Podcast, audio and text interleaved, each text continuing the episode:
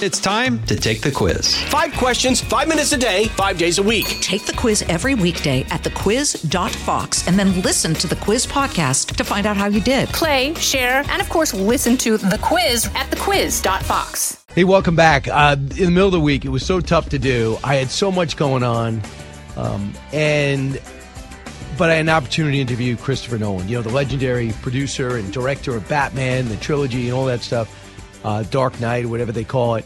And everyone just says, you listen to actors talk, they say he's the best of the best. And with all the actors on strike, he's doing all his own publicity for Oppenheimer. And I've watched some of the interviews, I see how passionate he is.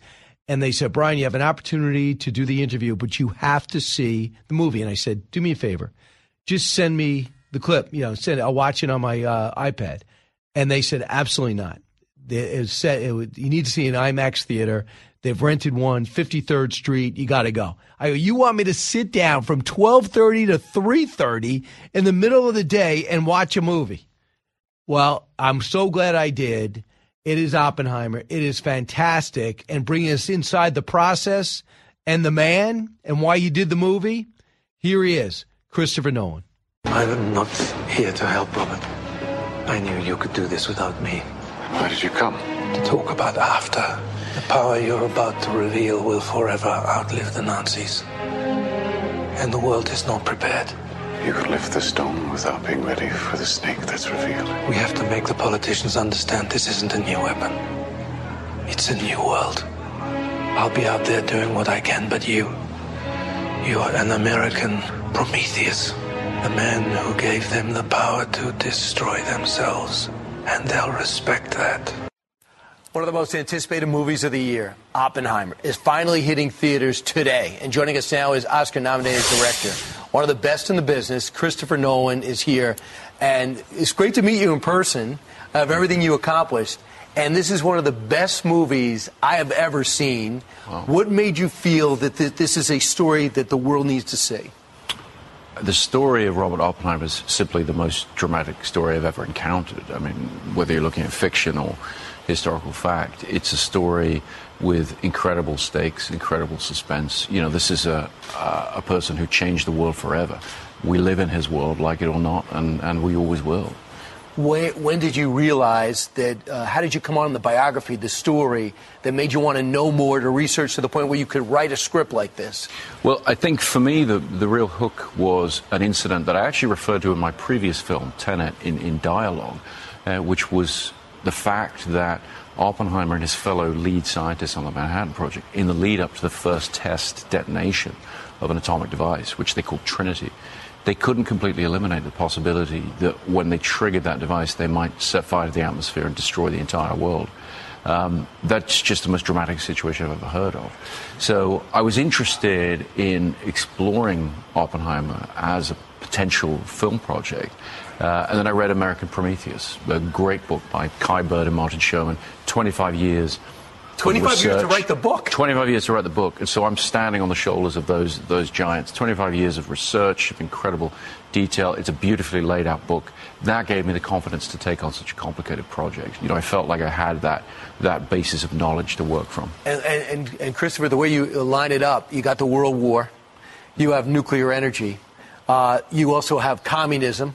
Nazism, all turned into one, and it all really happened. I mean, the, the drama that was taking place and what was happening here uh, was really crazy because there was a sense that if the, if the Nazis got it and beat us to the bomb, mm. the world would forever be changed. And you got to figure that Hitler was going to use it.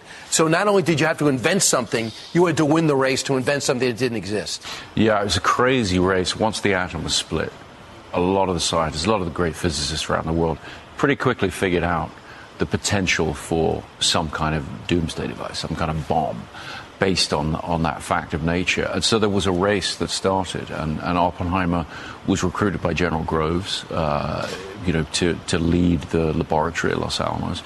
Uh, and one of the things that I found most dramatic about this is that Oppenheimer knew all the German scientists. You know, he knew the, the chess player on the other side of the board, you know, Heisenberg. You know, in his uh, early years in the 1920s, he'd gone to Europe and he'd studied and, and, collaborated with a lot of these scientists. And so He's sitting on one side with his team, putting his team together, uh, knowing what they're doing on the other side. And uh, the stakes were very, very high for the whole world. Can you say the casting, Cillian Murphy, unbelievable? Um, um, just, uh, I think he's going to blow people away with this. How you guys don't walk away with every award possible is unbelievable. But you mentioned uh, chain reaction, mm-hmm. and that when asked a couple of times, uh, Oppenheimer asked, "Are you going to blow up the world?" They couldn't be sure they wouldn't.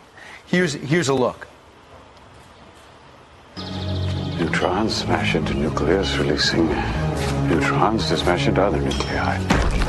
Criticality, point of no return, massive explosive force. But this time, the chain reaction doesn't stop. It would ignite the atmosphere. When we detonate an atomic device, we might start a chain reaction that destroys the world. He's talking to Einstein there. Yeah. Think about that conversation. uh, amazing. I mean, uh, in the later years after the war, Oppenheimer wound up uh, running the Institute for Advanced Study at Princeton, and Einstein had been there for years and was there, and so they would meet and talk. And you're looking at two generations of the leading scientists of their of their day, and that's Einstein, played by Tom Conti, who I've worked with before, is a wonderful British actor, um, and Cillian and Tom, they really brought an incredible sense of intimacy to those those scenes. I really, really love those parts of the movie.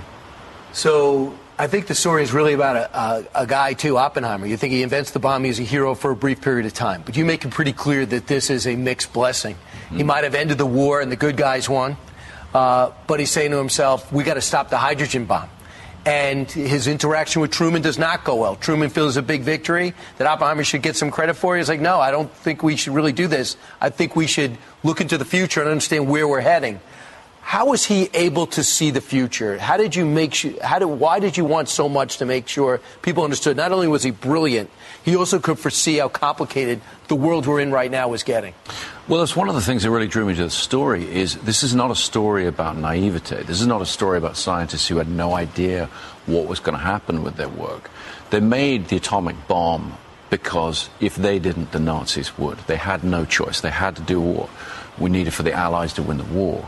Um, but they must have known, as very, very brilliant scientists, where this could all go. And Oppenheimer, more than anyone else, as things developed after the bombings of Hiroshima and Nagasaki, he's somebody with incredible vision and foresight. And so he's looking to the future. He's looking to where the arms race against the Russians is going to go during the Cold War. And he's trying to do his best to have a voice in policy.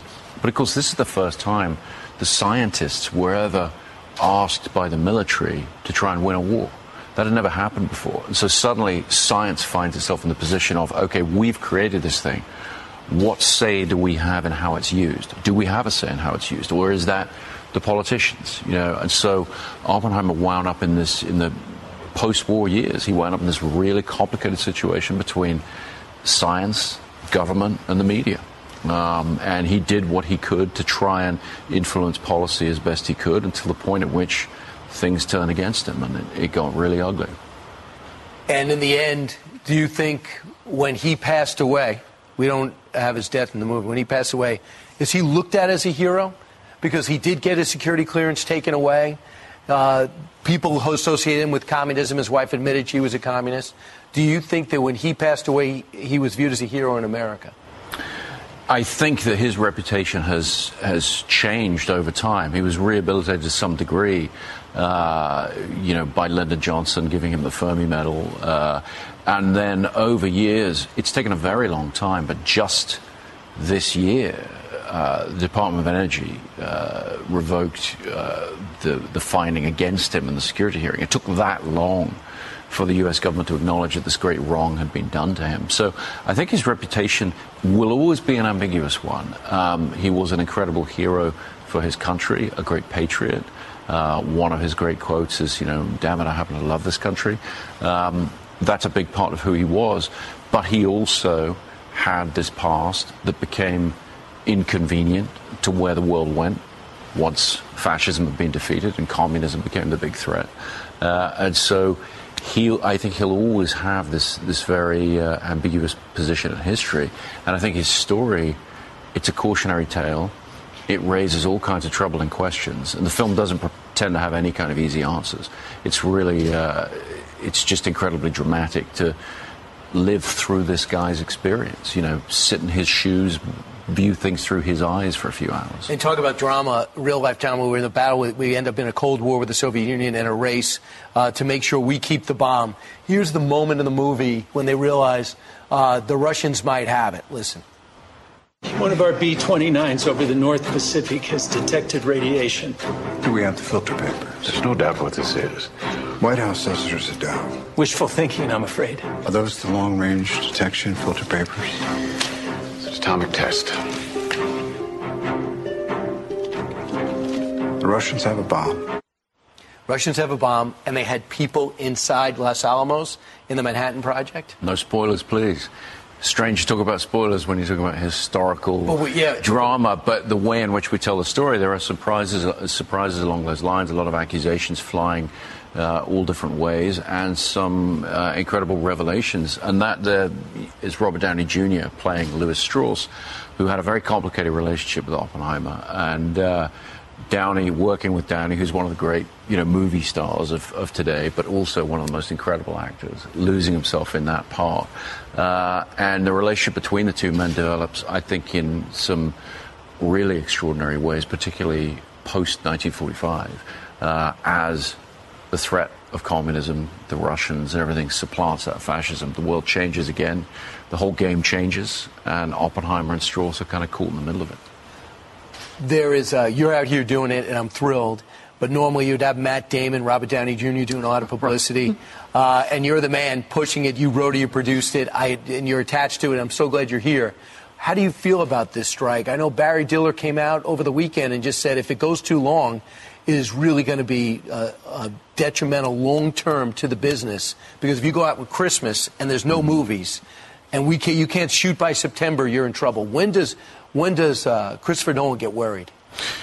I'm worried right now on behalf of all the families of, uh, you know, guild members who, who are out on strike. You know, um, nobody's working when both the writers, you know, my guild and SAG is out on strike.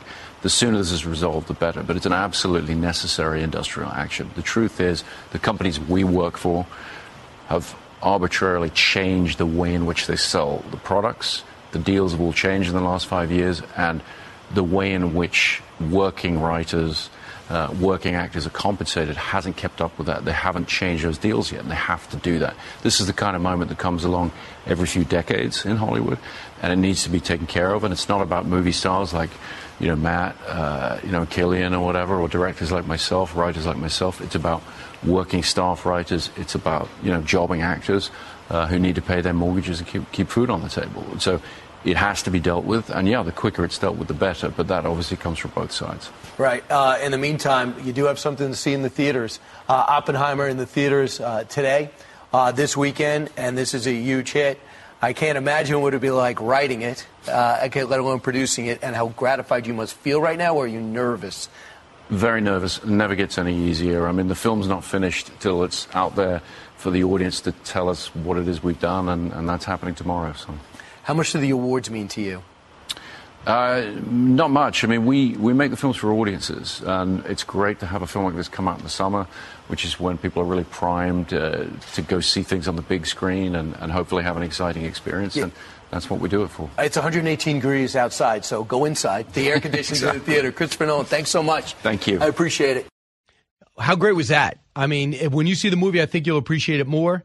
Uh, when you you're going to want to go see a documentary on Fox Nation, there is a documentary on uh, Robert Oppenheimer, and it was a great primer for me before I saw the movie. You might want to do the same thing. This is Jimmy Failla, inviting you to join me for Fox Across America, where we'll discuss every single one of the Democrats' dumb ideas. Just kidding. It's only a three hour show. Listen live at noon Eastern or get the podcast at foxacrossamerica.com.